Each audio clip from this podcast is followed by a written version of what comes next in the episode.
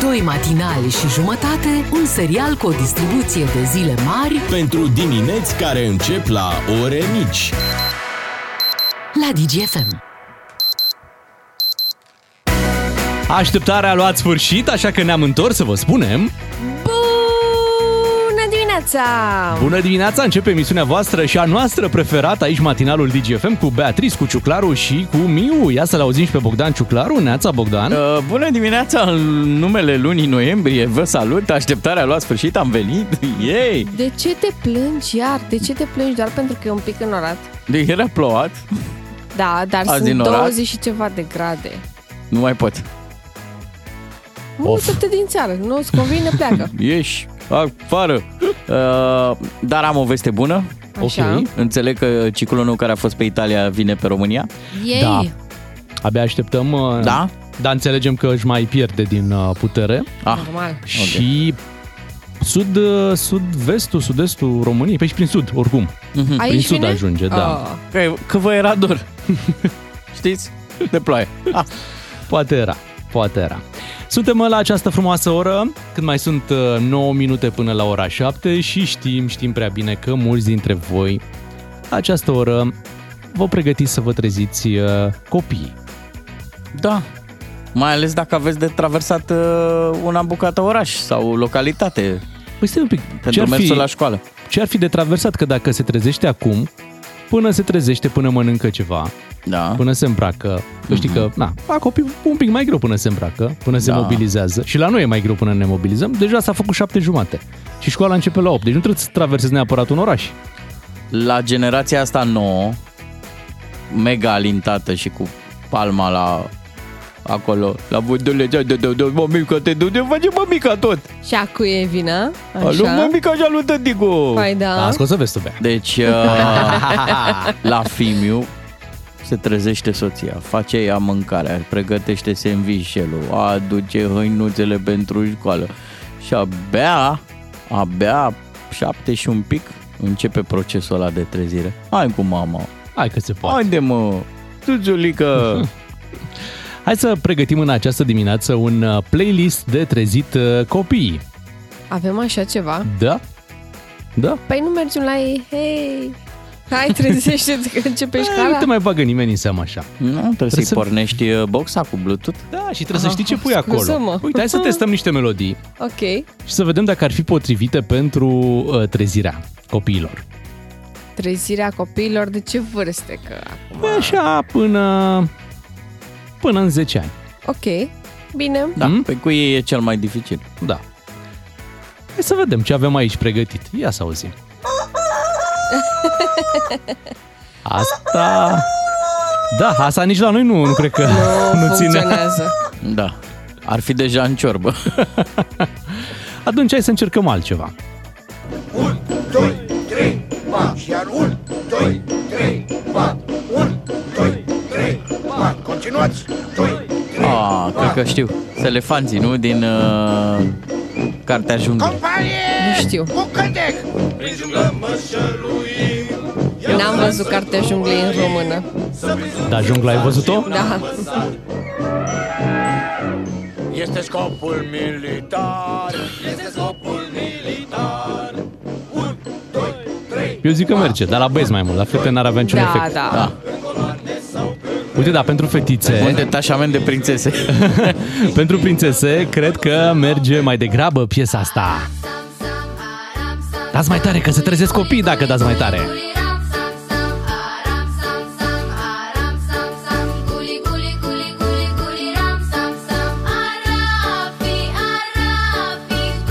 E trezirea preșcolară aici.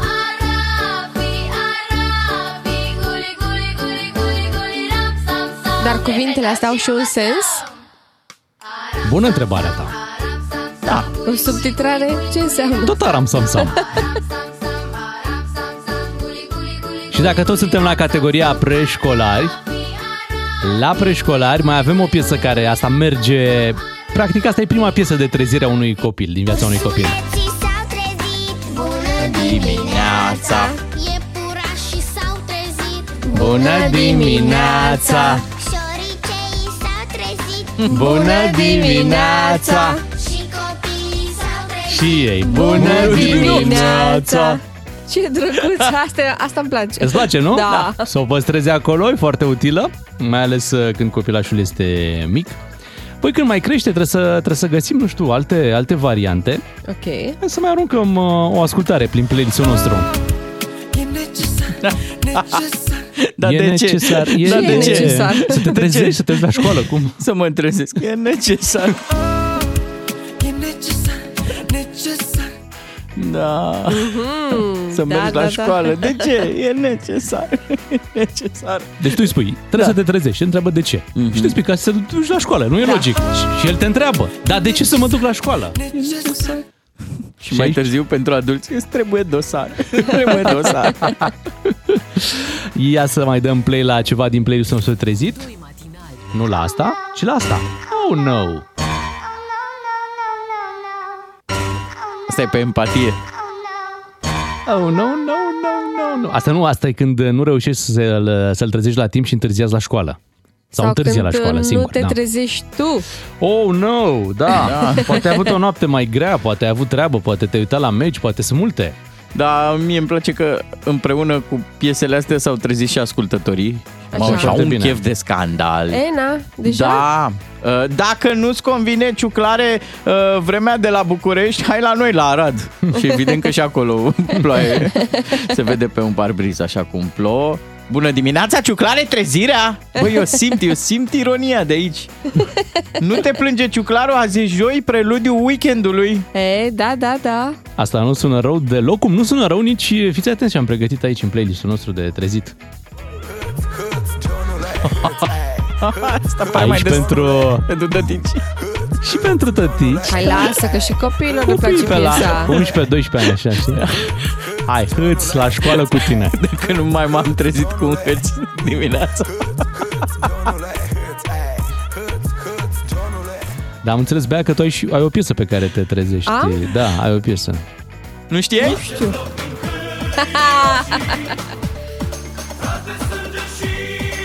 Păi așa e, că ei trebuie să se trezească de vreme, că joacă la matineu. înțeleg de ce râs, că asta, asta e soarta voastră la Chindiar din sezonul următor. Tu auzi cum vorbește Bea? Și mai ales vremea rea. Miau, miau, miau. Pau, la ciuclare. Ai, ai început de dimineață, da? E bine. Ai, Băi, am trei ore la dispoziție să te enervez. ne-am luat de la trezirea copilor Da, și, și hai să ne-am vorbim și de ajuns. tine, Bogdan. Așa, Tu cu ce te trezești? cu o lipsă de chef. Cu lipsă de chef? Nu, nu, Cu nu, gemete. ai, ai și tu playlistul tot de Ia uite. trezit. A, da? Da. Ia să auzim. Oh, nu cred. Nu cred.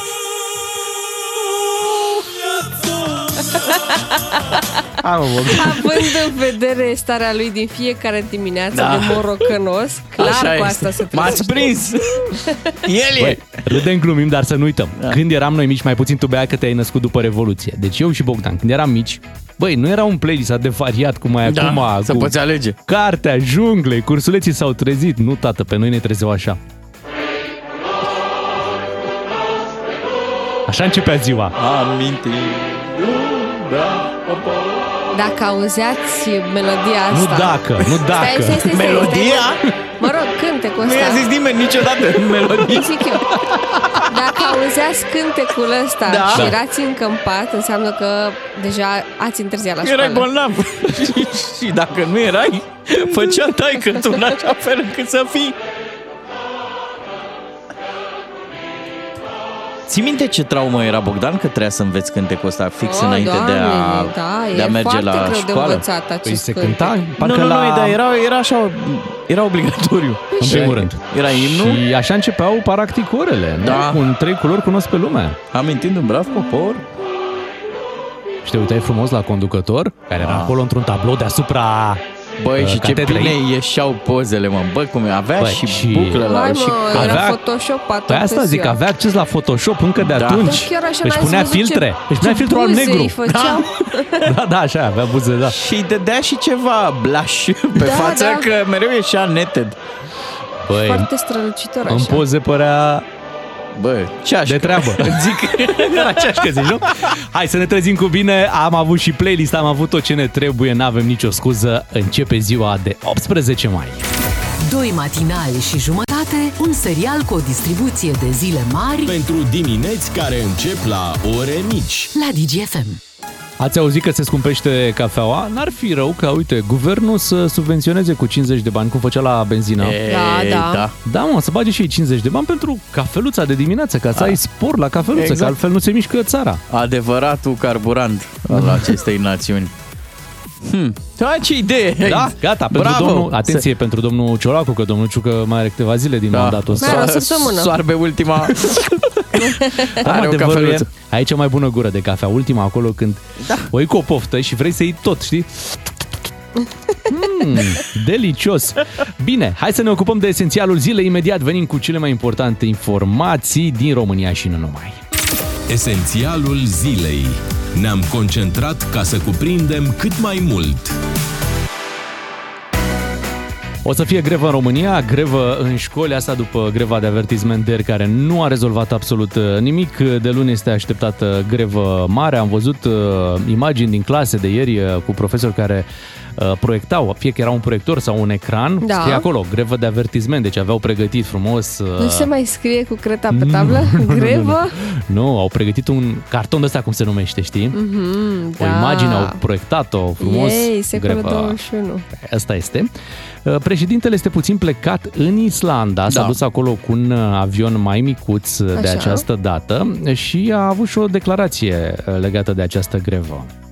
Solicitările dascălilor pentru măriri salariale, după părerea mea, sunt îndreptățite, dar în realitate avem nevoie de mult mai mult. Aștept și eu și o să insist pe această chestiune ca la Ministerul Muncii să se lucreze un pic mai repede pe noul proiect de legea salarizării și grilele să fie unele care sigur satisfac nevoile sistemului. Trebuie plătiți la adevărata lor valoare. Aici le dau dreptate. Dacă aceste chestiuni se obțin prin grevă, sigur este o întrebare care se poate pune, însă sindicatele își fac planul lor Aha. Uite, cine a zis că președintele României nu se implică? Cine a zis? Da. da? Nu e el simpatic, dar este empatic, adică Da, îi înțelege da. pe dascăli. Doar că atunci când un șef îți spune, măi, Ciuclaru, mă, tu meriți mă mai mult. Și apoi bag o virgulă și zice, Dar. dar și gata aici. Uh, Esența mesajului lui Claus Iohannis e că cei din învățământ ar trebui să aștepte după legea asta a salarizării, uh, ceea ce nu știu dacă se va întâmpla. Uite. Uite. Și nu o spune doar Claus, am înțeles că a zis-o și domnul Budăi. Peste fix o oră o să vorbim cu Marius Nistor, care este liderul uh, unui sindicat din învățământ, să intrăm în detalii legate de această grevă. Până atunci, o săptămână, nu știu dacă reușită, pentru Robert Negoiță, primarul sectorului 3 din uh, București. A început săptămâna cu acei palmieri plantați, care au fost imediat extrași de Nicu Șordan. A continuat cu ziua de marți, când uh, domnul A rămas Robert... fără permis. Da, a rămas fără permis pentru că circula pe contrasens. Da, da. Da. Ce să-i faci dacă acolo e cu sens unic la primărie? El avea treabă invers acum. Tot timpul pare că are Da. treabă invers, știi? Poate Bun. avea mașina parcată pe dos, ca Da. în piesa aia. Și ieri, deci a treia zi la rând, Da. în care apare în prim plan, era el acolo pe un bulevard pe unde a plantat uh, niște copăcei. Aproape la ieșirea din București, da, da. pentru că el a amenajat foarte mult, s-a concentrat foarte mult pe o zonă uh, în care nu circulă nimeni. A zis, "Bă, pe asta să o facem ca lumea. Că cine Ei. știe, poate trec la un moment dat oamenii pe aici și Da, să fie facem totul... niște super trotuare, plantăm Sunteți copăcei. răutăcioși, mie îmi place de el că e preocupat așa, deci Așa că e, are un așa elan e. de ăsta pe natură. Așa Da, e, și nu... Elanul Ieri- eco. Ieri domnul Negoiț era în fibrilații. A văzut că la baza unor copăcei de acolo se află o substanță, se află niște prafuri, niște Da, chestii dânsul când a văzut că deschise sprafuri la puse, culoare. da, puse la baza, la rădăcina copăcilor, îți dai seama, a intrat într-o panică de asta. Ce caută Aoleu, prafurile îmi acolo? omoară copăcei. Ia să-l auzim un pic. Din nefericire nu avem doar vești bune.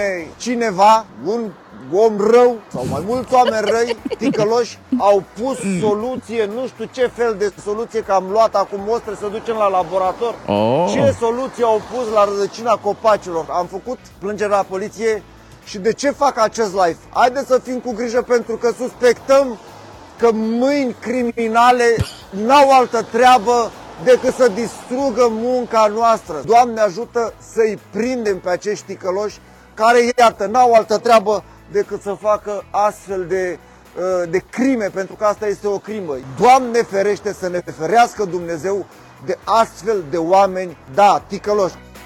Wow, niște oameni răi. Apoi da. Robert Negoiță a revenit uh, cu o concluzie pe Facebook pentru că au venit rezultatele de la laborator. Hei! Și, hei, spune pe scurt, spune chiar el, Da. Robert Negoiță, scrie de data asta, nu mai, nu mai intră în, în live, cum Da. da. spune dânsul. Pe scurt, administratorii unei firme ce are sediul acolo au dat cu un îngrășământ. și Deci s-a oamenii- confirmat că nu este vorba de o substanță nocivă, e invers. Da, Da? oamenii răi și ticăloși, Erau, de, de fapt, fapt, oam- îngrijeau copacii. Da, erau oameni buni Da. și înțelegători și dornici să aibă uh, natură și copăcei la ei pe, pe stradă. Ce întorsătură! Da, e chiar pe așa. contrasens toată povestea asta. Da. Nu vi se pare? Păi, Fa- uite, el, el mai scrie acolo pe Facebook. Facem apel la cei care vor să ajute să nu acționeze fără a, a ne anunța. da, mă, pe eu, omul, cum se zice, și-a luat panică, ceea ce e oarecum logic, s-a interesat, Acum, dacă a și făcut plângere la poliție, mi-e un pic să o milă de retragă el. acum, da. da. Și-or fi râs organele. Uh, dar, așa cum ați specificat și voi, el are un stil al lui de a, de a vorbi, de a livra, mereu te întrebi, mă, cine a pus îngrășământ? Și unde? și unde l-a pus? Așa pentru e. că- Și Așa te domnul gândești. Negoiță e așa un pic flamboiant. Mai e o treabă. Eu presupun un lucru. E posibil să aibă track de life. Și de ce face? De ce face le în fiecare mai face, zi. da? Păi face că e nevoie, e necesar, e necesar și omul, adică sunt oameni, nu știu dacă voi ați observat, care schimbă total fizionomia, schimbă onoselile, schimbă tot, grimasele. În momentul Uh, în care e pornită camera. Da, în care au, uh, dacă merge microfonul, merge secundele, dacă merge secundele, o iei un pic razna. Și cred că la domnul Negoiță se întâmplă lucrul ăsta. Zici tu că asta e. Ar fi bine, ar fi Or fi cazul a- fericit. Ar fi ca Aveți toată voi lumea, alt, alt traseu? toată lumea ar răsufla ușurată dacă e vorba de așa ceva. Uh, deci asta e avea trac. Corect. Bine, hai să trecem la o altă întâmplare, una din Parlament. O tânără care venise să se angajeze la Parlament a fost prinsă cu, ce credeți? Da. Nu gloanțe, că nu se mai aduc gloanțe în Parlament, a învățat toată lumea lecția asta, însă avea o țigară cam dubioasă, așa, știi? Mhm. Adică era puțin uh, altfel. Puțin uh, fără tutun. Da. Și uh, în sfârșit, pentru că acolo sunt uh, verificări uh, intense, La sânge, da. pentru că au mai fost introduse droguri, Mhm. gloanțe, cartușe goale, ce drept. Da. Știți ce nebunie a fost atunci? Um, iată, a avut probleme. Păi da, mă, cu gloanțele poți să vii cu ele trase, cu țigara nu poți să vii fumată. e mai greu.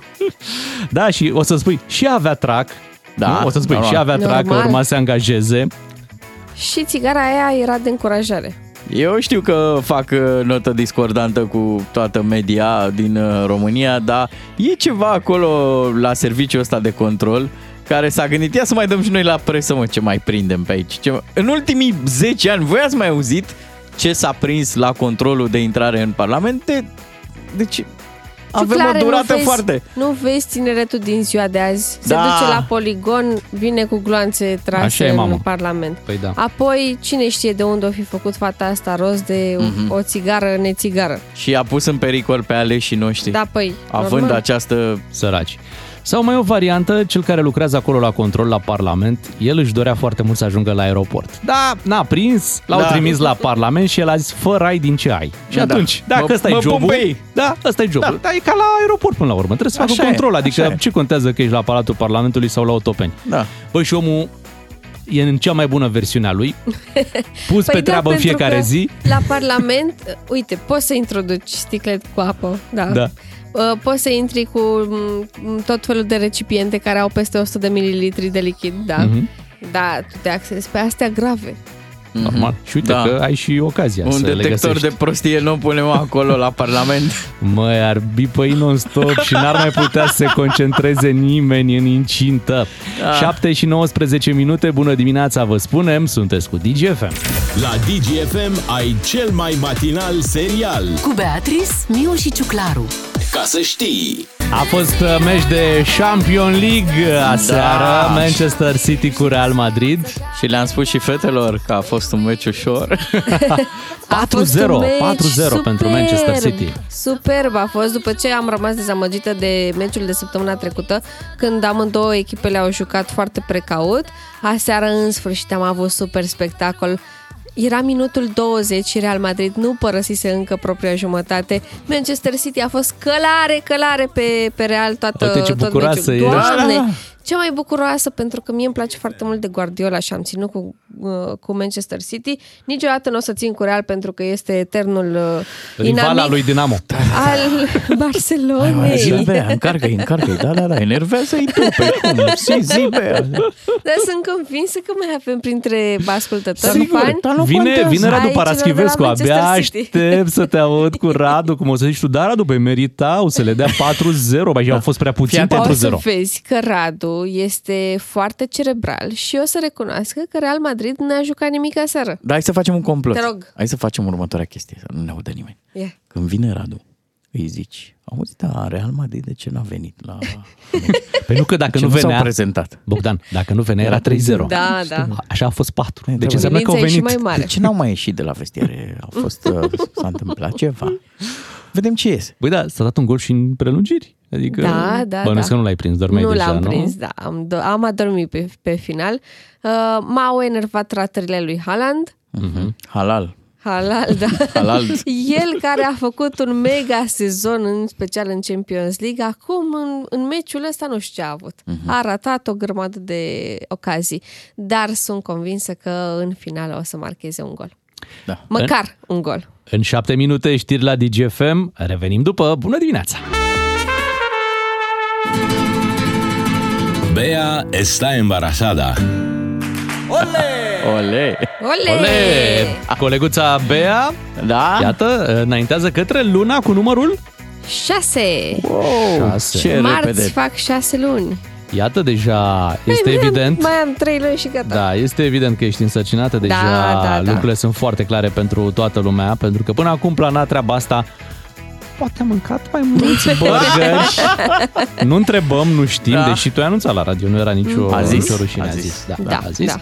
Ea face Acum- șase luni, da, când după ce naște, copilul face lunițe. Atenție Da, la, la, da, la detaliile așa astea. se schimbă. Da. Să știi că am observat ieri că am fost să o văd pe bebe. Mhm. Am fost la morfologie și chiar și uh, doamna doctor îmi zicea, uite aici tălpițele, uite piciorușele, uite mânuțele. Frumos, frumos. Da, deci m-a introdus așa un pic în uh, lumea asta a diminutivelor. Și uh, ce ai simțit când ai văzut-o? Eu eram tare curioasă să văd cum, uh, cum arată la față, pentru că data trecută, la prima morfologie, nu prea m-a lăsat să o văd asta cu mânuțele la față, ca și cum aș fi deranjat-o, aș fi trezit-o din somn și uh, eram, cum să zic, curioasă și nerăbdătoare să aflu și că totul este bine. Normal. Ai, știam că e totul bine, dar voiam să am confirmarea. Uh, și este, din punctul meu de vedere, chiar dacă arată ca un mic alien, ca un mic extraterestru, Da, așa se Tare vede în... frumușică. Da. Dar să vezi că o să, o, când, când o să o vezi, când o să o cunoști, o să vezi că seamănă, seamănă foarte mult. Mhm. Sunt- adică trăsăturile pe care convinsă. tu le poți în momentul ăsta, Distinge, bineînțeles, da. distinge de acolo din, uh, din uh, ecografia respectivă, uh, seamănă foarte mult cu, uh, cu ceea ce vei avea, știi? Da, ce pot să vă zic este care nasul tatălui meu. Aha, Așa. Adică e, și adică nasul e, meu, e, e de practic. bine?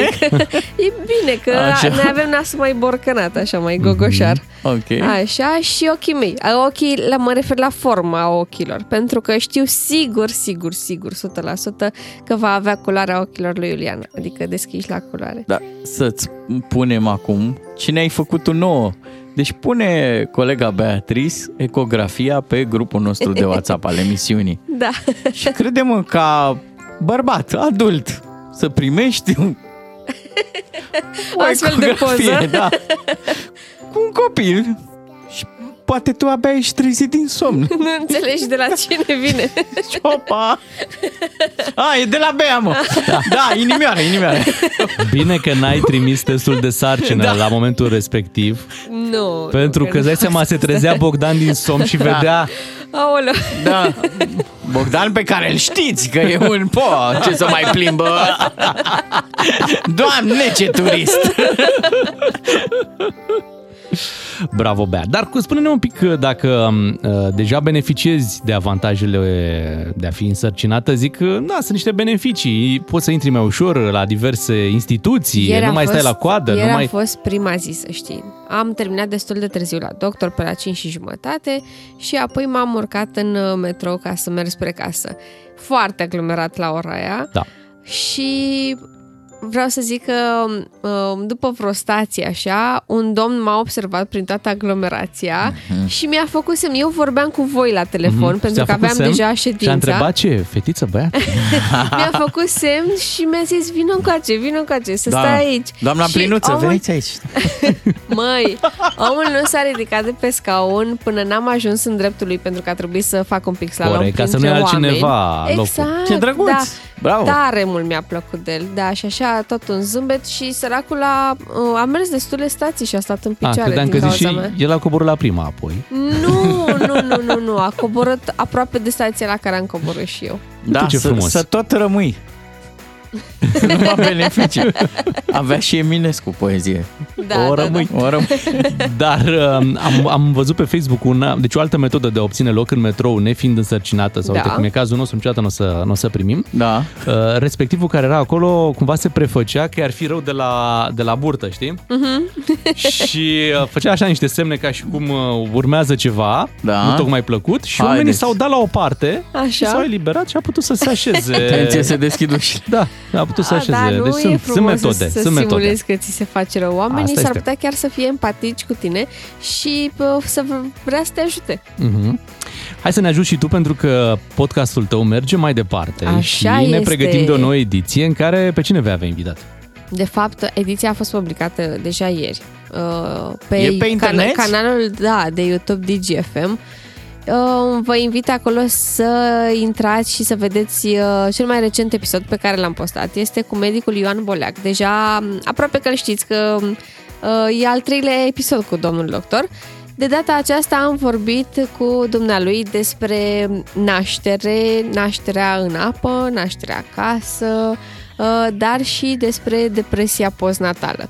Pentru că există destul de mulți oameni care minimizează această boală și care nu iau atât de mult în serios, dar este un lucru foarte, foarte serios care trebuie să îți tragă niște semnale de alarmă, mai ales uh, persoanele care sunt în jurul proaspetei mămici să fie un pic mai atente la semnele pe care le dă aceasta.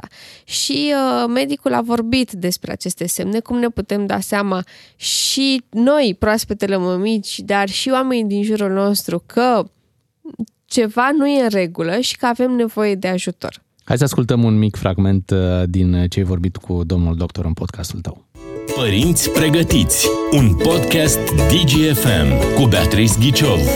Ca să știi. Da, este o problemă reală, din păcate. Un anumit grad de dispoziție depresivă este normal după naștere, pentru că, vă dați seama, tocmai ai scăpat de, de caruselul ăla de emoții și de frici pe care le-ai trăit în sarcină, în travaliu. Ești foarte obosită pentru că nu ai parte de somn. Trebuie să ai parte de toate plăcerile de adaptare la lohi, la alăptat, la nedormit. Îți faci griji, te anxietezi uh, că nu uh, vei putea să-ți îngrijești copilul și multe mame care uh, sunt poate și la prima naștere și trec pentru prima dată prin chestia asta, se îngrijorează. Nu- Deja au senzația că nimic nu le iese. Îți faci griji de cum arăți, uh, imaginea ta de sine este afectată de când ești la relația ta cu partenerul tău și atunci toate aceste lucruri este normal să-ți producă un anumit grad de dispoziție depresivă. Dar asta durează în principiu 2-3 zile, poate uneori 10-14 zile. Dacă simptomele se agravează sau persistă după aceste 14 zile și deja relația ta cu persoanele din jur este afectată, relația ta cu bebe este afectată,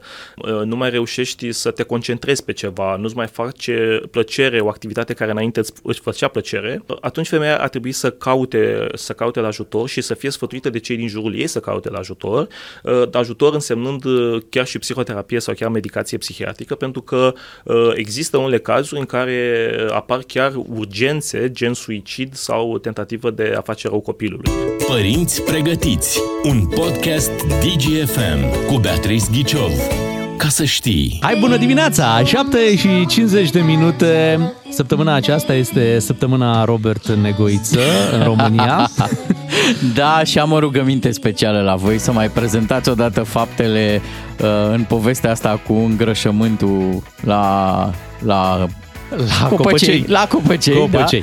În București, în sectorul 3, l-avem pe Robert Negoiță, așa a fost să fie, de ani buni, este la al treilea, Al man- treilea mandat treilea de mandat primar, vă dați da. seama, Așa. deci al treilea mandat. Înainte am avut tot un domn, tot Negoiță îl chema, atenție, deși... Dar um, era Liviu. Liviu Negoiță, deci cumva uh, numele Negoiță este asociat cu sectorul 3 din București. Domnul Robert Negoiță are acest obicei de a face câte un live, cum îi spune dânsul, în fiecare zi, dintr-o parcare. de- și Life is acum- life. Păi da, necesar. Așa e. Și uh, ieri s-a hotărât să facă un live uh, de pe o stradă unde el a pus, de la marginea sectorului și a orașului, Da. unde în sfârșit a pus el acel trotuar uh, făcut uh, din tot felul de pavele de-astea pe care le, le îmbină roșu cu ce are el acolo, culorile pe care, care îi plac dânsului, un că mă trot- gândesc că el le-a ales. Un trotuar pe care nu circulă nimeni, atenție. Absolut nimeni. Deci gândiți-vă la marginea orașului, într-o, nu, nu e nimic acolo, da? Și a făcut acest trotuar și a pus niște copăcei. Și în acel uh, live povestea cum la baza copăceilor, la rădăcină, un om rău, Mhm. Ticălos. ticălos, a pus uh, ceva, o travă. Aha. Da, lui așa îi se părea. O Era travă. o, ca un fel de praf alb, crem, da, Da. Alb crem, care, alb găbui. care uh, trona la baza fiecărui copăcel de acolo. Da, eu zic și că el e, s-a speriat. e suficient, că până la urmă s-a dovedit că de fapt e un îngrășământ și omul a scris pe Facebook, uf, gata, ce panică mi-am luat. Uh, vă mulțumesc pentru această introducere. Voiam să ajung aici pentru că mi-am amintit de o situație aproape similară, dar dintr-un banc. Și bancul sună în felul următor. auzim, hai să auzim. Uh, o doamnă, băi, mai mult decât îngrijorată, disperată chiar, sună la poliție și zice Vă rog, e urgent, vă rog să veniți, e foarte grav, mi-au furat tot, nu mai am nimic, bordul, volanul, tot, tot mi-au furat. Se instalează un pic liniștea, după 5 secunde doamna își trage sufletul și zice "Uf, e, e ok, nu mai veniți, m-am urcat eu în spate. Doamne, doamne, doamne. Cam așa a pățit și domnul. E în regulă. Nu, că nu e un banc misogin. Nu, Nu, nu, nu. nu. Putea fi și un domn. Da, sigur, Se ai, putea ai ales întâmpla. să zici cu o doamnă. Întâmplare. Așa Uite. e, așa e bancul. Da, Uite eu acum, da, da. vezi? A, Băi, sunt momente, sunt momente când te ia valul, când crezi că s-a întâmplat ceva rău și că vrei atunci să rezolvi Da. și după aia te, te liniștește cineva. Să domnule, că e îngrășământ, e ok, au în vrut să regulă. facă bine, nu au vrut Da. să facă... Da, și să dacă facă vrei, rău. uite, vă dau și o poveste personală. La prima mea vacanță în uh, Grecia, știți emoțiile de drum lung, de dacă ai de făcut Da. 700-800 de kilometri? Era pentru prima oară când ieșeam cu mașina în străinătate. Și eram cu taică meu, eram cu părinții de altfel, Mhm. mm. și taică meu mi-a dat cel mai bun semnal de încurajare pentru drumul lung. Eram la Giurgiu, la vamă și el Mhm. zice, "Hei, ai băgat motorina. A, nu, e ok. Ești golul ăla din stomac. Nici Romario nu reușea să-l dea. Da. În, în uh, doar câteva minute, șapte la număr, vin știrile DGFM. După, fii atent, după Ia. ce facem, uh, vorbim cu Marius Nistor, care este președintele Federației Sindicatelor din Educație, Spiru Haret, vorbim despre Da. această grevă care va porni de luni în România. Poate zice, nu mai e nicio grevă. Grevă? Ce Care grevă? A, ar fi bine, ar fi bine să fie așa. Hai, revenim după, bună dimineața! Doi matinali și jumătate Fără scene, fițe și figuri. la DGFM.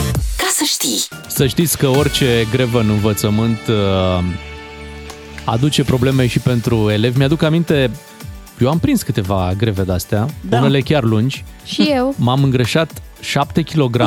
Serios? Da, de Da, ce? păi stăteam doar în casă, mă jucam pe calculator non-stop, Ah, beam bine. cola. Au. Asta făceam toată ziua cât a fost, în săptămânile alea au fost vreo două săptămâni de grevă a profesorilor. Doamne Băi, și la final când s-a terminat greva lor și erau mulțumiți că și-au atins uh, Nu mai obiectivul. încăpei în uniformă, eu nu așa mai e? puteam, nu mai puteam să mai aveam cu ce să mă îmbrac, să mă duc, Asta mă să mă duce duc cu la gândul, școală. Mă duce cu gândul că tu erai fiert pe sport la școală. Pe adică- e-sport, da. pe e-sport. Eram, eram foarte, cum ajungeai la Foarte școală, fiert. cum intrai în sala de sport.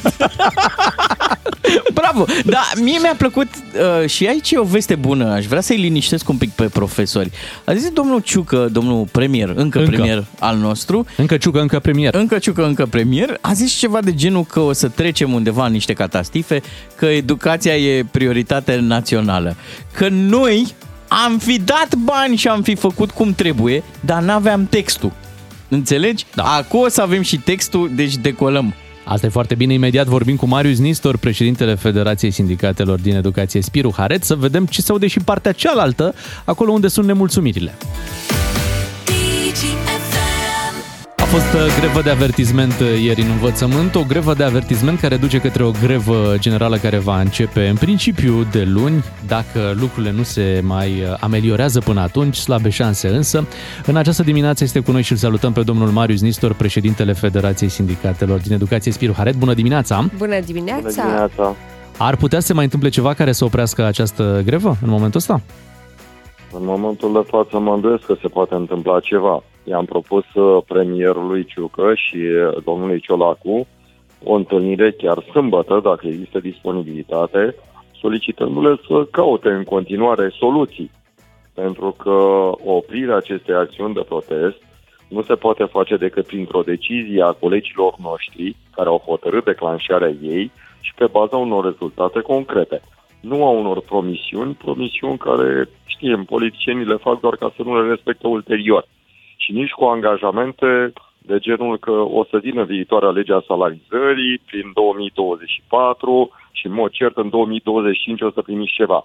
Asta înseamnă că vreme de aproape 2 ani, cei care lucrează în acest domeniu de activitate ar trebui să stea, să aștepte, să vadă dacă se mai și materializează așa ceva. Dar aici este Oricât- ceva ciudat, o să vă întreb puțin. Este ceva ciudat că după această întâlnire pe care ați avut-o cu uh, și această discuție cu premierul, uh, din partea premierului a părut că uh, a fost o discuție constructivă, iar din partea dumneavoastră rezultatul este că se merge către protestul de luni. Eu pot să vă spun următorul lucru. Orice discuție poate fi constructivă, orice discuție poate însemna un lucru pozitiv. Ne dorim cu toții un dialog, dar un dialog cu rezultate. Deocamdată, la această primă întâlnire care ar fi trebuit să aibă loc nu ieri, ar fi trebuit să aibă loc în decembrie, ar fi trebuit să aibă loc înainte de marșul nostru de protest, înainte de a ajunge la declanșarea unor forme extreme, cum ar fi greva generală. Da, această întâlnire, care este pozitivă, pot să spun, din păcate, oferta guvernului, de fapt nici nu pot vorbi de o ofertă, că nu este o ofertă, sunt doar promisiuni. Și i-am explicat și premierului, i-am explicat și domnului Ciolacu, apare o problemă foarte mare. Este o problemă a clasei politice din România. E ceva legat de credibilitate. Când ni s-a promis că o să apară în programul de guvernare învățământul ca prioritate, că o să prindem uh, vorba aceea în viitoarea lege a salarizării, o grilă uh, de salarizare care să plece de la salariul debutantului, echivalentul salariului mediu brut pe economie, haideți să fim serioși. Avem legea educației Când în a- vigoare. când unde ați fost- învățământ, învățământul e prioritate națională. S-a respectat vreodată ceva din legea 1? Am S-a înțeles. respectat articolul cu finanțarea vreodată? A fost prorogat de la un an. Ce s-ar schimba? Politicienii fiind aceiași. Întrebarea e când ați fost acum la aceste negocieri, care este uh, propunerea concretă pe care dumneavoastră ați aștepta-o? Ce, ce ar trebui să pună guvernul pe masă pentru ca sindicaliștii și cadrele, da, cadrele didactice să, să fie mulțumite și să renunțe la, la aceste proteste? Concret, ce ar trebui să vi se propună? Este vorba de aplicarea în integralitate a legii 153 pentru acele categorii de personal din învățământ care încă nu a atins maximul. Ne referim aici la uh, un număr destul de redus de personal nedidactic, dar trebuie să înțelegeți că pentru ei creșterea însemna în jur de uh, 100 de lei net la salarii de 1900 de lei, 2000 de lei. Ceilalți nu mai au ce să primească și atunci ar trebui să vină foarte concret cu o creștere cu o indexare în raport cu rata inflației de cel puțin uh, 14-15%. Ea să, Asta să se până producă în cât timp? Acum, acum, pentru că nu vă supărați, oamenii trebuie să-și plătească facturile la utilități, oamenii trebuie să trăiască de la o zi la alta. Nu poți să-i spui unui debutant din învățământ și unui profesor uh, cu vechime de peste 25 de ani, om bun, mai așteaptă tu. Statul nu poate acum. Mai așteaptă vreun an, doi. Și asta în condițiile în care statul ăsta, care atunci când e vorba de dascăli, dintr-o dată știți cum este rata inflației, criza, nu avem de unde, PNRR-ul și așa mai departe. Și a deschis larg băierile sacului pentru autoritățile locale, pentru toți șefi și alte uh, funcții angajate pe la consiliile județene. Acolo se dau bani la greu. Și are și un exemplu foarte clar. Cresc salariile în administrația publică locală. Deci acolo se poate. Acolo nu se mai pune problema legată de rata inflației. Acolo dăm vorba aceea, de acolo ne vin de regulă voturile. Primăriile lucrează pentru partide. Dar cât credeți, uh, cât, cât considerați dumneavoastră, mă rog, dumneavoastră și colegii, că ar fi un salariu decent pentru debutanți, dar și pentru profesorii care au deja, cum a spus și dumneavoastră, 20-25 de ani experiență? Este exact ceea ce apare în grila de salarizare negociată cu Ministerul Educației, chiar la uh, solicitarea primului ministru. Mi s-a cerut în decembrie, domnule, realizați la nivelul Ministerului Educației o grilă de salarizare plecând de la acel reper. Salariul debutantului să fie egal cu salariul mediu brut pe economie. Asta înseamnă 4.000 de lei. Da? Deci în jur de 800-900 de euro. Salariul de intrare în sistem. Iar mai departe toate celelalte salarii, pentru că așa am realizat această grilă de salarizare cu experții Ministerului Educației, salariile cresc progresiv pentru toate celelalte funcții pentru că așa este corect, așa este normal. Grila aceasta este la Ministerul Muncii, iar semnalele venite din partea Ministerului Muncii, uh, luați-vă grila înapoi, nu e sustenabilă.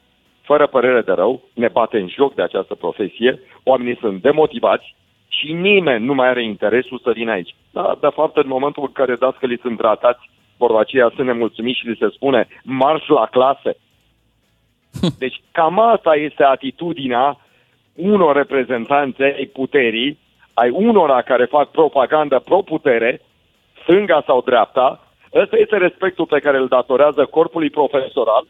Nu știm să le spunem altceva decât marș la clasă. Asta înseamnă umilință, asta înseamnă jignire, asta înseamnă o subminare permanentă a autorității și, bineînțeles, dispare respectul pentru cei care profesează în domeniu. Apropo, atunci, de apropo. ce trebuie să ne mirăm? De ce trebuie să ne mirăm?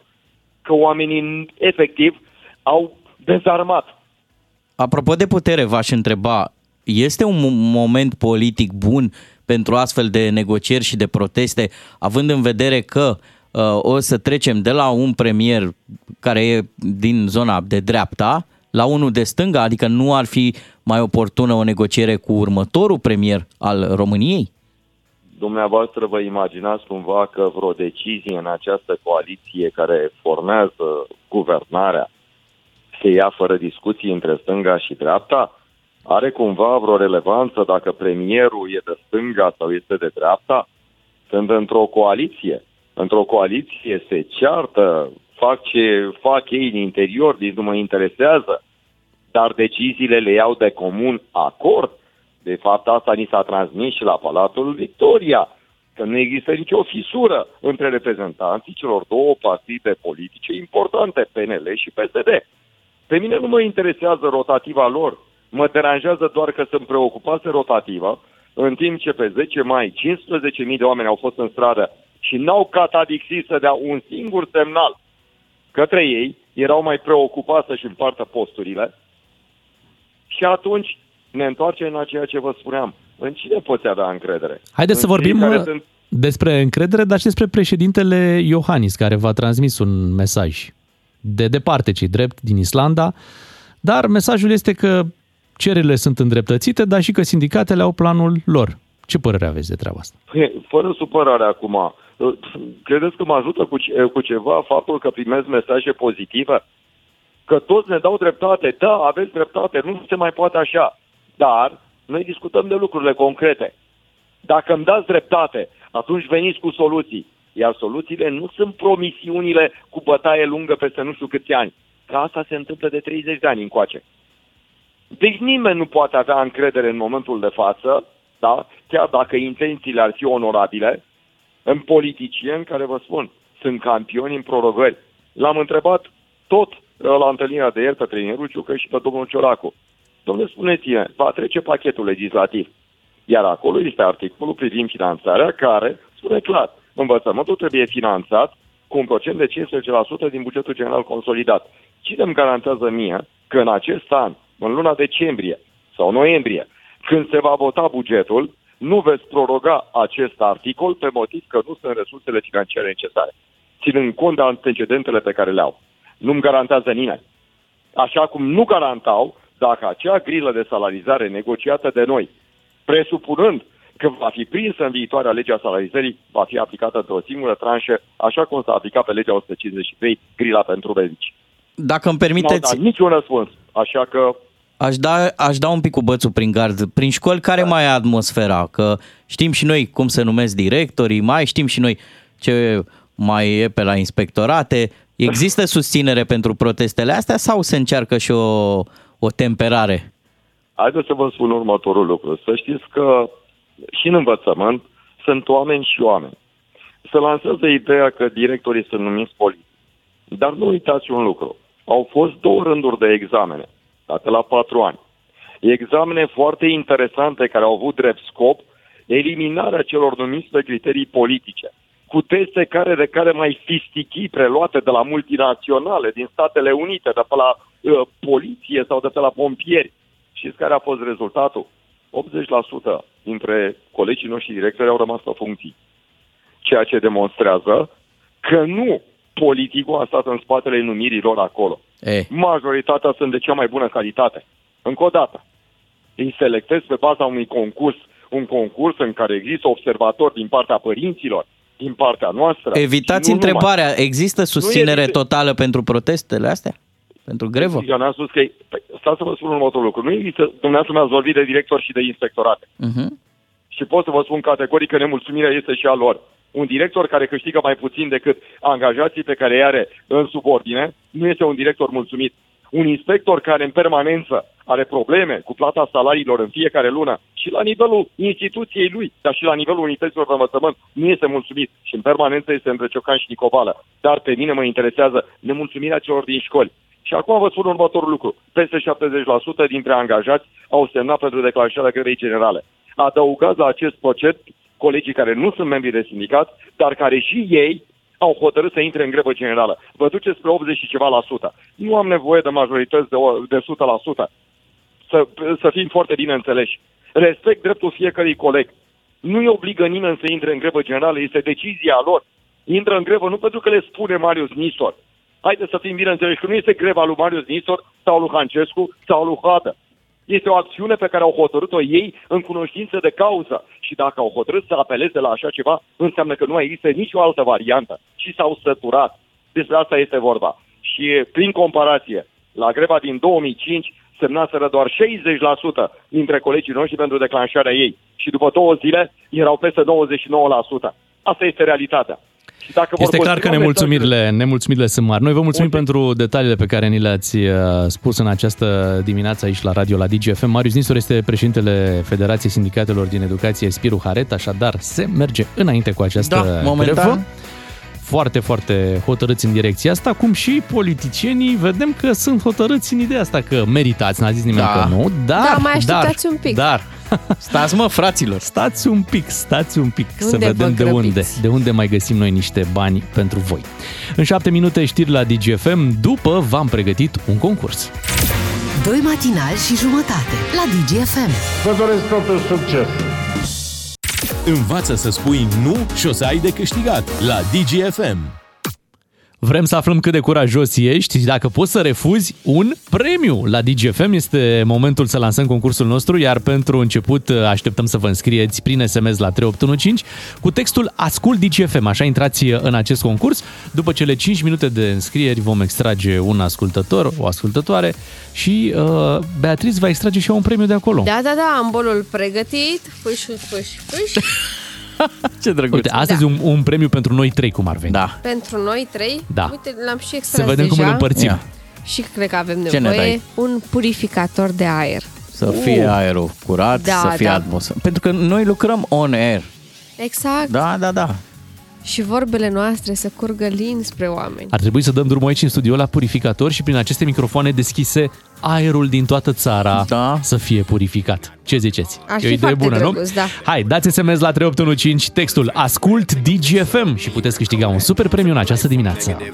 Wow. Ia să luăm și noi salariile la bani mărunți, Așa. ceea ce i s-a întâmplat unui uh, șofer de tir din Arad. A primit salariul de la șeful lui în monede și de 50 de bani și bancnote de un leu. Poftim? Așa, așa o să l plătească patronul. Da, aveau Dar ei ce-a probabil... greșit cu ceva acest om?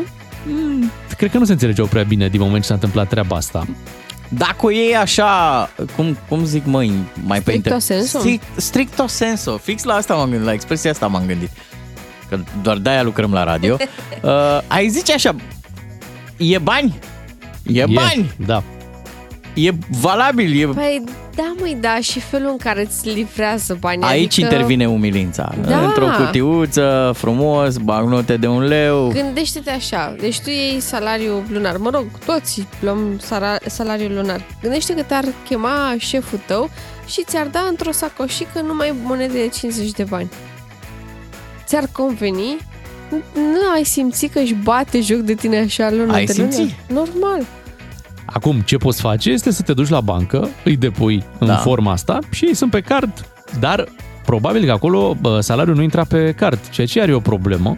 Că e mult mai simplu când îți intră pe card. Nu poate nimeni să-ți dea și monedă, mm-hmm. și de un leu, și cum găsește doar ca să îți facă zile grele. În terminologia colocvială, ăsta e un frecuș, adică e clar că între, cei, între cele două părți, între angajator și angajat, a existat o animozitate. Da, incompatibilă cu, nu cu viața, ci incompatibilă cu relația asta de lucru. Da. Era clar.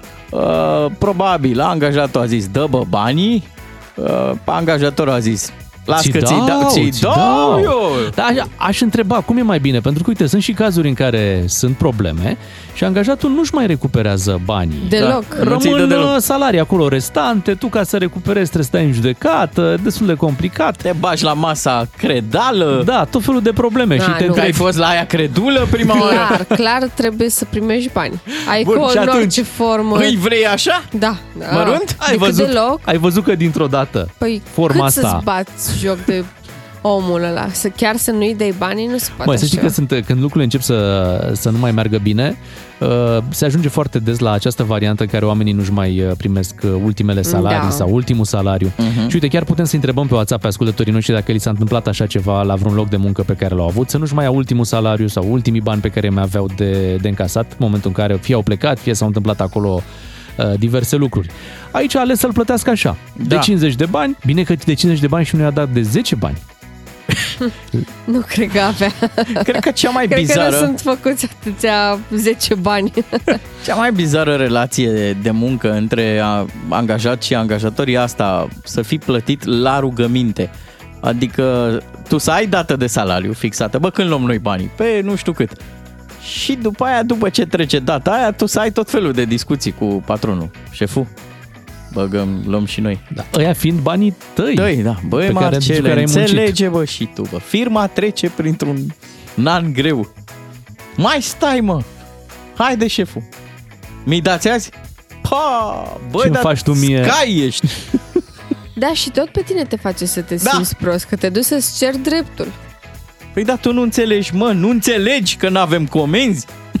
Dar pune-te și în partea elaltă. Da! Patronul, care are mulți angajați și ei, Da. toate salariile lor trebuie plătite într-o anumită zi. Și poate Exact. firma chiar merge mai prost în luna Mașina respectivă. lui consumă mult, de exemplu. da, Cheltuielile familia copii... lui consumă mult. Da, Ce să faci? bună. Da, da. Uh, copiii, cine știe ce meditații fac. Manicură, pedicură, Da. parfumuri. Poate și un city break, dar mm, te întâlnești cu alt șef Da. și trebuie să ai ce să povestești. Și din nou ajungem la varianta bine că au fost și de un leu și de 50 de bani, dar au fost. Da? Situație în care te poți duce fie la bancă, fie la supermarket. Înțeleg că la supermarket sunt foarte bucuroși dacă le aduci uh, Mărunt? Oh, dar cum Mărunt. să nu? Dar cred că sunt București doar o dată. doar, înțelegi? Dacă... Auzi, și aici cred că a fost o singură dată și după aia uh, relația contractuală cred că s-a rupt, nu cred că a, Da. a continuat. Da, sunt foarte buni uh, banii ăștia când uh, ai protest la benzinărie. Da, corect, corect. Pentru că, uite, cu banii de salariu, dacă te-au supărat uh, cei de la benzinărie, pe diverse teme am tot avut. Așa. Te duci frumos cu banii ăștia, cum ai primit și tu, de 50 de bani și de, și de un leu, Da. și plătești frumos uh, plinul. Curiozitatea mea este dacă la ASE, de exemplu, aici la științe economice, se, pretă, se predă metoda asta de a lua banii. Cum se încasează salariul? A. Pe card, Mhm. normal știți și voi, da, se mai întâmplă. în B. plic. Fluturaș, da, Da. cu bani în mână, drăguț. Sau C. La cutie. La, Conservă. la borcan, la borcan. Da, suntem singura Fișic. țară unde se poate frumos și la borcanel să primești, uh, să primești salariul. Uite, am primit un mesaj de la un ascultător pe WhatsApp. Bună dimineața, nici la bancă nu trebuie să mergi, te duci la un hipermarket. Da. Așa. Au aparat de bagnote. De, de, magne, de monede, bagi monede și îți dă bagnote. Cât de tare! Da, drăguț. nu știam. Da. Te Trebuie duci la să mă mașinuțe de alea electrice și te dai. Atenție, aparatul uh, de la hipermarket funcționează și invers, că așa a făcut patronul rost de, de monedă. S-a dus, a băgat banii mari, a dat banii mici și angajatul Mhm. Da. se duce cu banii mici tot acolo și primește banii mari. Da. Sau faci așa, cumperi dintr-o parte din salariu un magnetofon, îl pornești și îl legi la un telefon de la public cu fise. Baci cât de multe fise ai Da. și îl suni pe șeful tău noaptea, de la 1 până... Până se trezește. Exact. 8 și 46 de minute, imediat trecem la concursul nostru unde puteți refuza un premiu.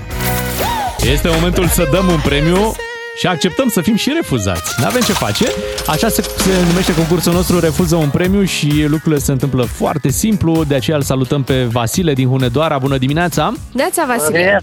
Neața, Vasile, ești un adevărat norocos, te-am extras în această dimineață și fii atent pentru că Beatriz va extrage acum pentru tine un uh, premiu din bolul nostru plin de surprize. Da, da, da, da, ești pregătit? Vedem ce e. Dacă nu-ți, pâși, uh, pâși? dacă nu-ți place premiul pe care îl uh, extragem, primul premiu, să știi că îl poți refuza și mai facem o a doua extragere, ok? Păi da, ce nevoie ai tu de... Să să auzim. De? De? De De? un purificator de aer. Ia uite mă, un purificator de aer a ieșit. Tot din asta. Tot din asta. Avem Așa multe. am nimerit. Avem multe, doar pe ăsta îl mai are mama aia, trebuie să plece acasă. Refuzăm, refuzăm să Refuz, vedem ce da? mai e. Da. Bine. Da. Să știi că avem mai multe purificatoare, deși Da. al doilea poate să... Doamne, cum Ar fi bun un purificator de apă acum. Ea bea poate reușește altceva. Ia. Ce ai tras, mă, Bea? O stație de călcat, bravo! Hey! Bravo! Ai, bună, să vă E, bună! Bună și ție! Să-ți fie inima! Am Ești simțit, prea încântat am așa. simțit entuziasmul în glasul tău, Vasile. Să știi că e foarte bună, e mai bună decât un fier de călcat. Eu am acasă stație de călcat și calcă super, super. Super. Da. Să te bucuri de acest premiu, Vasile. Nu știu ce ți-ai fi dorit tu să Mulțumesc. câștigi, dar crede-mă, e un premiu frumos. Chiar e. Da. Și folositor. Ok, v-am zis, o să se bucure soția ceva. Sigur, Perfect. sigur. Păi, păi nu, păi pentru... Am luat mașină, îi zici? N-ajunge acasă, îi zici? Da. Hai că am câștigat o mașină la radio. Te aștept în stație. În stația de călcat. Bine, Vasile, felicitări. Te uh, pupăm! Felicitări pentru acest uh, premiu. La ora 9 vin uh, știrile. Dragi colegi, să știți că vă părăsesc. Da, Era și timpul, Bogdane. No. da. Trebuie să ajung. Știți unde trebuie să ajung? Ia. Unde? Măi, la Oradea. Așa. Până la și ora- e avionul, nu? Nu? Până la ora 18. Deci eu la ora 18 trebuie să fiu pe o scenă îmbrăcat în costum. Ai treabă în Oradea. Și Tu acu pleci în Oradea. în Oradea. Da. Da, cu drumul mașina. Poate, da, drumul poate să dureze fie 7 ore, Fie 12. 12. E o, e o marjă foarte mare de la București la Oradea. Doamne, și ai riscat în halul ăsta? Băi, nu știu. Eu sper la, la limită. pleacă. să La ajungi limită. măcar să- măcar să prinzi finalul evenimentului cât să-ți ieși tu banii. Ai dreptate. A- Asta, asta este și targetul meu. Dar până plec vreau să ascultăm o piesă. Avem o piesă nouă de la Nicol Șeri și Tata Vlad. Ok. Așa? Da? Hai să-i dăm play. Hai cu el. o Se lansăm și numește noi în dimineața Nu asta. mai consum. Da, și hai să-i dăm uh, play. Emisiune frumoasă în continuare. Salut pe ascultătorii noștri. Ești un drăguț. E, frumos. Vine Radu Paraschivescu după 9. La DGFM poți schimba premiul cu un altul, de 3 ori pe zi, în fiecare zi. Mulțumim, Ana Maria, pentru știri. Schimbare în echipa noastră. Schimbare în echipa noastră! Schimbare post pe post. Iese Miu, intră Paraschivescu, Cum era? mai au de culoare deschisă, pantalonii închiși, Chilot, spunea comentatorul, dar mi-a fost mie jenă. Neața, Radu. Neața. Salut, bună dimineața! Urât trebuie să arăt. Ai adus și crampoanele de fan Real Madrid? Da, Și sunt cu totuși mine, da. ai Și- adus și un urmele tric- de pe spinare. Ai adus un tricou cu nuanțele celor de la City. Da, face parte din ispășire. Discutăm despre meciul de aseară, dar și despre noua carte a lui Radu imediat. Radu Paraschivescu vine la DGFM pentru un început de zi ca la carte. Și o să fie aici la radio un fel de valea plângerii. Uh, Radu, tu mă compătimești pe mine pentru că n-am prins bilet la Chindia cu voluntari. Chiar n-am prins, Bietul sau trebuie mititel. epuizat repede. Iar uh, eu te compătimez pe tine și împreună cu Bea că Real Madrid nu a prins biletul pentru finală. Da. E drept, n-a venit nici la returul semifinal. De, te rog uh, să rectifici. Așa. Radu, știi că mi-ești simpatic și ne Așa. înțelegem Dar- foarte bine. Dar- Dar n-am cum să te compătimesc, că eu am ținut cu City aseară. Da, mă, știu, dar nu e singura. Da. Uh, Ce s-a întâmplat? Da, nu îi se mai spune Real Madrid, îi se spune Real Mardit. De acum încolo e unul dintre lucrurile pe care le-am auzit, una dintre amabilități. Păi uh, s-a întâmplat ceva previzibil. Uh, S-a întâmplat că City a declanșat un mecanism de echipă feroce care, în fața căreia nu prea te poți apăra. Uh, și a profitat de câteva slăbiciuni. A profitat în primul rând de mm, vârsta ridicată a unora dintre jucători care vor trebui să facă locul altora la un moment dat, de tipul Modric, Kroos, Benzema chiar. Au Apro- suferit de sindromul CFR da, Cluj. cam așa. Uh, apropo de Benzema, de o discreție vecină cu transparența aseară, uh, au profitat de niște improvizații de tipul Camavinga fundat stânga, el nu e fundat stânga, este pus să joace acolo. Uh, nu întâmplător, omul lui, Bernardo Silva, a marcat primele două goluri pentru City și uh, pe echipa lui Guardiola a jucat un fotbal și eficient și estetic și într-o atmosferă minunată.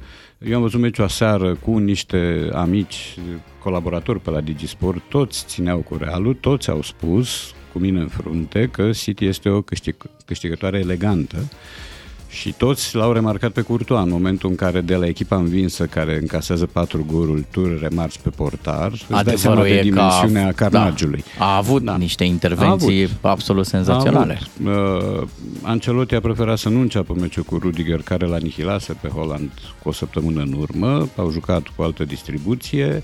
A revenit Militao, dar nu oricum, ci cu un autogol. Militao nu jucase cu o săptămână în urmă, fusese suspendat. Și la Real n-a mers nimic, adică au fost uh, trei ocazii și atâtea atunci care două șuturi de la distanță. A, deci Din- au ieșit de la vestiar, nu cum am au zis fost eu. totuși, da, a fost o Înțeles. impresie. La un moment dat au apărut, uh, dar la pauză mi se pare că scorul șuturilor era 13-1 pentru City și pe poartă Oh, Doamne! 5-0. Da, a fost, a fost ceea ce se cheamă Iureș, dar uh, n-ai, ce să, n-ai cum să contracarezi așa ceva, pentru că e o echipă nu doar rodată, dar și cu variante de joc. Adică îl ai pe Silva, face prăpădul pe care îl face, iese, intră Marez cam același lucru. L-ai pe Grealish, foarte bun și el ieri, iese, intră Foden. Uh, și ai doi centri nervoși absolut excepționali, Gündoğan și De Bruyne, și ei sunt oamenii care fac jocul acolo, l-ai pe Rodri lângă ei, care este și el foarte util, deși nu atât de spectaculos uh, ca alții. Prin urmare, City pare o echipă inabordabilă la ora asta. Ea este favorită cert în fața lui Inter, Atâta doar că echipele italienești descoperă uneori voluptatea sadică de a nu te lăsa să joci. Deci dacă există vreo echipă care să-i pună bețe în roate lui City, aceasta este o echipă italienească. E o echipă uh, cu un pragmatism de joc dus până în pragul cinismului, cu suferință extremă, cu suprimarea formelor de viață de pe teren, încet, încet, mijloace în general regulamentare, și cu un fotbal care nu încântă, dar care câteodată uh, dă rezultate. Adică să nu uităm că Inter la ultima apariție a câștigat o finală în 2010, mi se pare. Juca încă cu Bayern, juca și Cristian Chivu la ei, juca la da. ei, da, uh, ne jucând deloc spectaculos, jucând uh, pragmatic, eficient, uh, la blocaj, la neutralizarea adversarului. Sigur, era Mourinho antrenor la el, el este un specialist în așa ceva. Dar revenind la semifinala de ieri, uh, n-am avut nicio clipă emoții.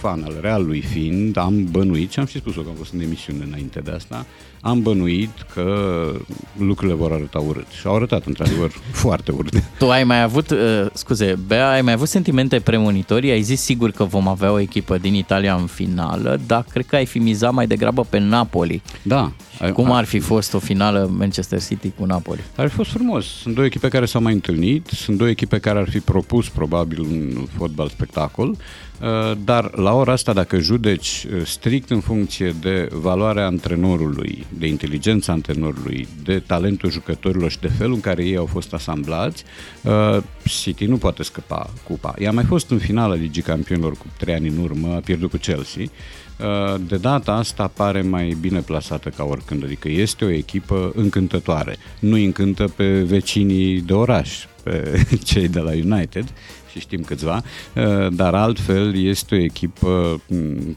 care merită reverență. Este o echipă splendidă. Avem și câteva statistici, statistici drăguțe după Așa. meciul de aseară. Ia mai, Bea. Guardiola a devenit al treilea om din istorie care ajunge la 100 de victorii în Champions League după, atenție, Carlo Ancelotti, Da. felicitări, 107, și Alex Ferguson cu 102 victorii. Bernardo da Silva, uh, Bernardo Silva a devenit uh, al treilea fotbalist din istorie care a marcat o dublă contra lui Real într-o semifinală de Champions League. Primii doi au fost, evident, Messi, Messi, normal. da, și Lewandowski. Uite, așa se citește statistica, cu zâmbetul pe buze, Da, mai ales da, dacă da, e da. favorabilă. Da, dar dacă te încălzește cu ceva, Radu, să știi că uh, Real n-a mai avut uh, o asemenea antiperformanță din 2009 când pierdea la un asemenea scor în fața lui Liverpool. Da, știu. Uh, Bine, pe urmă și-a luat revanșa în fața lui Liverpool și nu odată.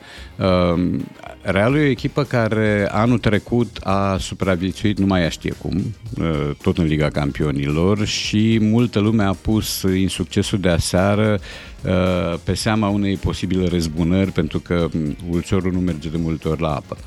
Zice francezul infoane pas coutume. Anul trecut, să ne amintim, uh, Real a lăsat în urmă pe Paris Saint-Germain într-o formă foarte bună, pe Chelsea, pe Manchester City, da? cu Kovac arbitru și a bătut-o pe Liverpool în finală. Acum lucrurile ar fi virat spre paranormal pentru că Real a scos-o pe Liverpool, a scos-o pe Chelsea și urma City. Și dacă ar fi reușit și cu City uh, să, să iasă din uh, înghesuirea asta, din încolțirea asta, lucrurile ar fi trecut, cred eu, dincolo de fotbal, spre ceva care se explică greu, spre o mistică a Ligii Campionilor, în care Realul face, face figură de rău principal, iar are 14 ligi, să nu uităm însă la cum s-a jucat uh, n-aveau nicio șansă pe lume. Este o echipă plafon, a fost aseară o echipă plafonată, o echipă care a dat multe rateuri în campionat în ultima vreme, un campionat pierdut de mult în fața Barcelonei. Multă lume și-a spus sunt fotografii mișcate, sunt strategiile lui Carlo Ancelotti de adormirea vigilenței. Nu, de fapt a fost o formă de impotență. Oamenii n-au mai putut, nu mai țin pasul, unii dintre ei sunt blazați alții, sunt uh, sub nivelul unei echipe ca Real, că există și așa ceva, există câteva mediocrități patentate la Real cu care uh, nu știu de ce Ancelotti se încăpățânează să continue. Prin urmare, nici rezervele n-au mai fost la, la nivelul la care ar fi, ar fi trebuit să fie. Da, uh, City e categoric uh, favorită pentru Istanbul, pentru finală și uh, o să mă uit cu plăcere, adică nu o să fiu genul de suporter la Realului care acum vrea să-i facă sâc lui City, să câștige Inter cu orice preț. Nu, nici vorba, adică între ele două aș prefera-o pe City, pentru că joacă ceva la care te uiți cu plăcere. Îți mulțumim, Radu, pentru aceste comentarii. Să remarcăm și faptul că Beatrice este din ce în ce mai implicată în fenomenul Așa. fotbal. Asta pentru că s-au anulat cursele de Formula 1, da. ca să ne înțelegem. Și, Da, poate e- să, și are șanse să intre direct în Liga 1. Da, da, da, Da, e, da, da. e foarte aproape și cred că o paște și un baraj cu Chindia. Să vezi aici cântei. Nu știu pe cine paște. exact, exact. Da, da, vin știrile la 9 și 30 de minute, dar rămânem uh, pe discuții importante, nu pe discuții cu Radu Paraschivescu aici la DGFM. Radu Paraschivescu la DGFM. Negreșit. Mulțumim, Ana Maria, pentru știri. Uh, Mă bucur că se digitalizează piețele. să mergem, terminăm emisiunea și apoi mergem să udăm QR-ul, că, să se facă QR-ul mare. Uh, legenda spune că Radu Paraschivescu nu obișnuiește să ofere flori. Cu toate astea... E un adevăr istoric. un adevăr istoric. Cu toate astea ne-a adus uh, garoafe. Da. Garoafe la bordel. Vorbim imediat despre noua lui carte. Radu Paraschivescu la DGFM. Scrie, povestește până întoarce foaia. Evident. Și astăzi chiar putem să întoarcem foile. Da, ia să vedem dacă se aude. Facem de la ASMR. Mai, ce frumos. Am citit-o ca Napoleon. Da. pe, pe rapid. Radu Paraschivescu, Garoafe la bordel, uh, noua carte. Acum sunt un pic îngrijorat. uh, De cuvântul garoafe. Nu. Mă uit la o postare data pe Facebook. Tu nu doar că trebuie să scrii cartea, Așa. văd că trebuie să și semnezi câteva tone. De cărți. Da, e e în postarea ta de pe Facebook acolo un... uh, Ce era să zic, un buchet. Așa. Da, sunt niște teancuri acolo. Teancuri, da. Care au fost chiar mai mari la alte cărți, nu că aici ar fi mici. Uh, E vorba de așa numitele precomenzi. Deci există oameni care plătesc în avans și cărora li se trimite un exemplar cu autograf. Uh, Iar asta nu fac numai eu, fac autorii cu vânzări bune și foarte bune de la Humanitas, indiferent că e vorba de Gabriel Liceanu, de Andrei Pleșu, de Iana Părgulescu, Tatiana Niculescu, Mircea Cărtărescu, evident, și alții. Sunt uh, autorii despre care se bănuiește cu titlul de quasi certitudine că vor avea vânzări bune. Deci La e și o târguri. bucurie. Este evident, e scurtă la mână. Nu dar vă e mai pentru- vă uitați. Da, da, da, nu, nu, adică ai, ar, ai fi ipocrit să te vaiți în condițiile în care ți se vinde cartea. Um, adică știu că mulți și-ar dori să aibă asemenea precomenzi, nu neapărat de la Humanitas. Prin urmare, ce am făcut eu uh, ieri alaltă și o să mai fac și azi, după ce plec de la voi, că a mai rămas o codiță. Te duci la semnat. Uh, o să mă duc la semnat. Um, da, e o carte de povestiri, sunt 11 povestiri comice, sau cel puțin așa trag nădejde. 11 povestiri comice au fost și în prima mea carte de proză scurtă, care s-a chemat Bazar Bizar și care a apărut de mult, acum vreo 16 ani. Uh, Sunt și texte noi, sunt și texte reluate și schimbate, prescrise, recondiționate, periate un pic, am modificat niște lucruri care mi s-au părut un pic stridente, am scris și texte special pentru, pentru volumul ăsta, texte în premieră, cum e povestirea care deschide volumul și care se cheamă Bravo ai stilou și care Ce este tare!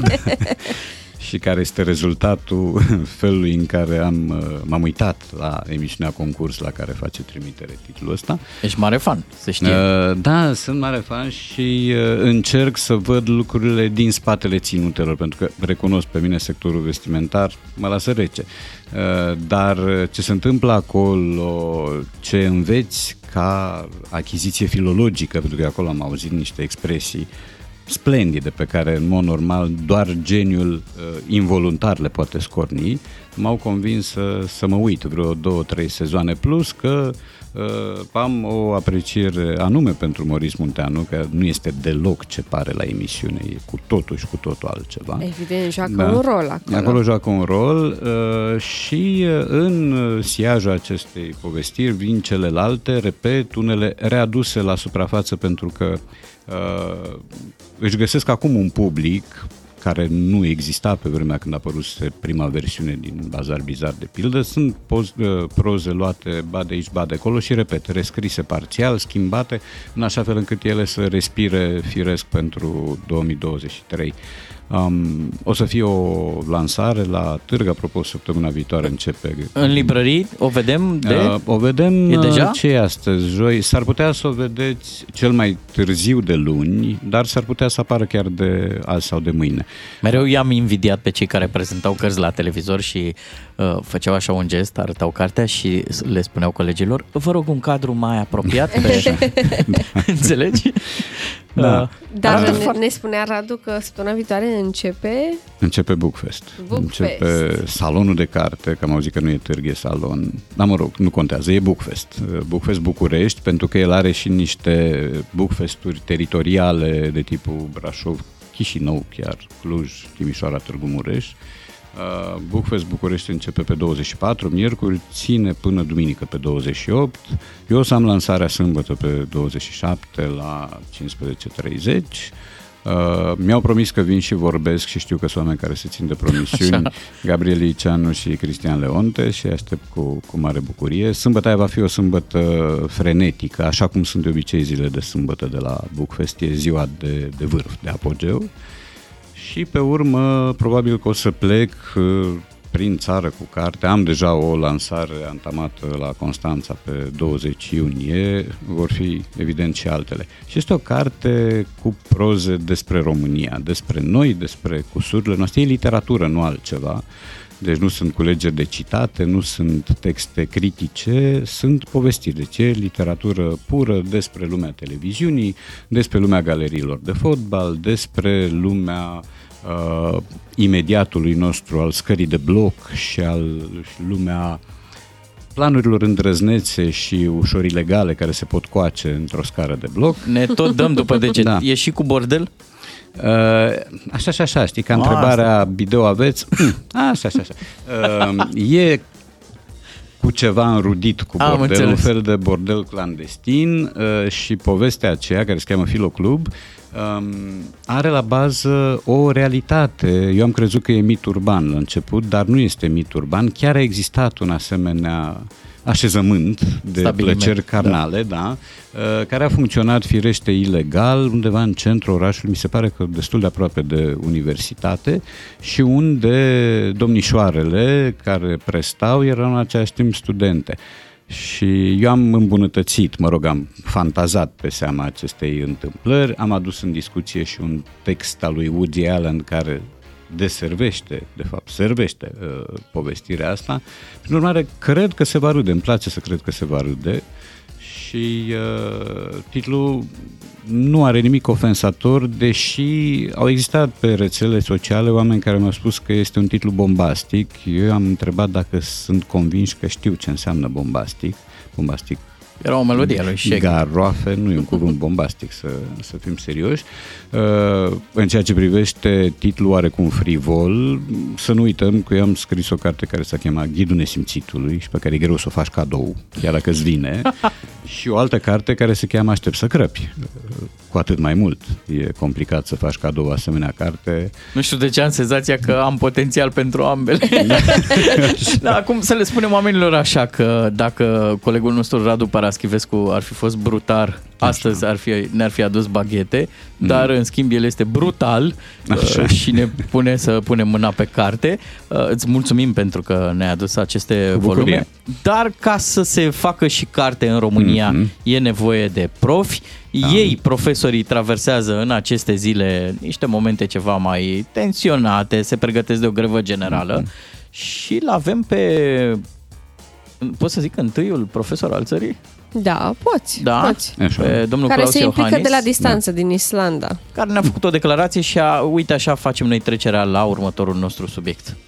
Solicitările dascălilor pentru măriri salariale, după părerea mea, sunt îndreptățite, dar în realitate avem nevoie de mult mai mult. Aștept și eu și o să insist pe această chestiune ca la Ministerul Muncii să se lucreze un pic mai repede pe noul proiect de lege a salarizării și grilele să fie unele care sigur satisfac nevoile sistemului. Trebuie plătiți la adevărata lor valoare. Aici le dau dreptate. Dacă aceste chestiuni se obțin prin grevă, sigur este o întrebare care se poate pune, însă sindicatele își fac planul lor. Da, politicienii au și ei planul lor mm, și aici sigur. se pare că s-a ratat o șansă uriașă de a se cu- folosi cuvântul celeritate. Chiar mergea. Da. S-a folosit în schimb cuvântul dascăl, care este un cuvânt uh, bagiocorit involuntar în ultima vreme. Când vrei să devii sentimental și vrei să devii lăcrămos, Da. da? nu mai spui profesor, spui dască. Domnul Trandafir. E, da, e altă legătură cu pământul, cu meseria în sine, cu profesia, cu elevii. Nu, sunt profesori. Asta, dascăl, e un arhaism frumos, bun de folosit în literatură, dar oamenii ăștia care predau la Saba, la Caragiale, la Basarab, sunt profesori. Hai să nu mai facem uh, bancuri. Um, sigur că merită mai mult. Acum am înțeles că a existat deja o grevă de avertisment ieri. Da, da, da, da, două Confirm. ore. Da, și uh, urmează greva generală luni.